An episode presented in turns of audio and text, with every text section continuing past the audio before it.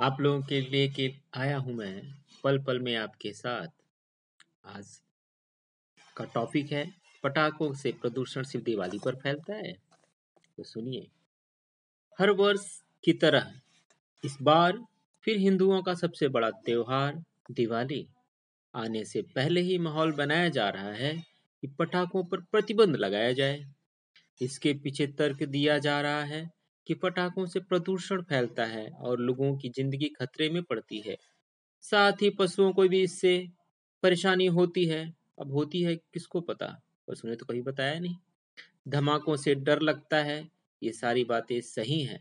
लेकिन पटाखों पर प्रतिबंध लगाने या प्रदूषण फैलाने का दावा करने वालों के सारे तर्क दिवाली के समय ही आते हैं। वे न नए साल के जश्न में पटाखे बैन करने की बात करते हैं। न क्रिसमस के समय और न ही ईद पर।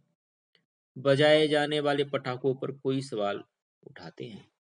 यहाँ तक कि ब्याह, शादी, राजनीति जीत हार या खेल में जीत हार के मौके पर की जाने वाली आतिशबाजी पर भी कोई सवाल नहीं किया जाता। अदालतें भी केवल दिवाली के समय ही पटाखे प्रतिबंधित करने के आदेश जारी करती है।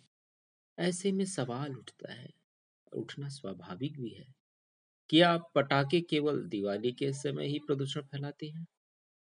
ठीक यही सवाल सोमवार को प्रसिद्ध क्रिकेट खिलाड़ी वीरेंद्र सहवाग ने उठाया। पाकिस्तान ने 38 चौके और छह छक्के चढ़कर तिहरा शतक जमाकर मुक्तान के सुल्तान का तमगा पाने वाले सहवाग सोशल मीडिया पर सीधी बात, नो बकवास अभियान चलाते हैं। इसी के तहत उन्होंने रविवार को पाकिस्तान की जीत पर देश के कई हिस्सों में आतिशबाजी पर सवाल उठाए। सहवाग ने ट्वीट किया, दिवाली के दौरान पटाखों पर बंद है, लेकिन कल भारत के कुछ हिस्सों में पाकिस्तान की जीत का जश्न बनाने के लिए पटाखे फोड़े गए। अच्छा वे क्रिकेट की जीत का जश्न बना रहे हैं। तो दिवाली पर पटाखे चलाने में क्या नुकसान है? ढूंढ क्यों? सारा ज्ञान तभी याद आता है। पिछले कुछ घटनाक्रम देखें तो किसी को भी लगेगा कि भारत में हिंदुओं, हिंदू त्योहारों, हिंदू परंपराओं को जानबूझकर निशाना बनाया जा रहा है।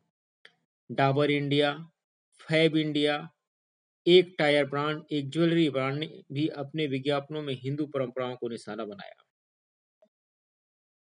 डाबर के समलैंगिक करवा चौथ के खिलाफ तो मध्य प्रदेश गृह मंत्री ने कानूनी कार्रवाई का आदेश दिया।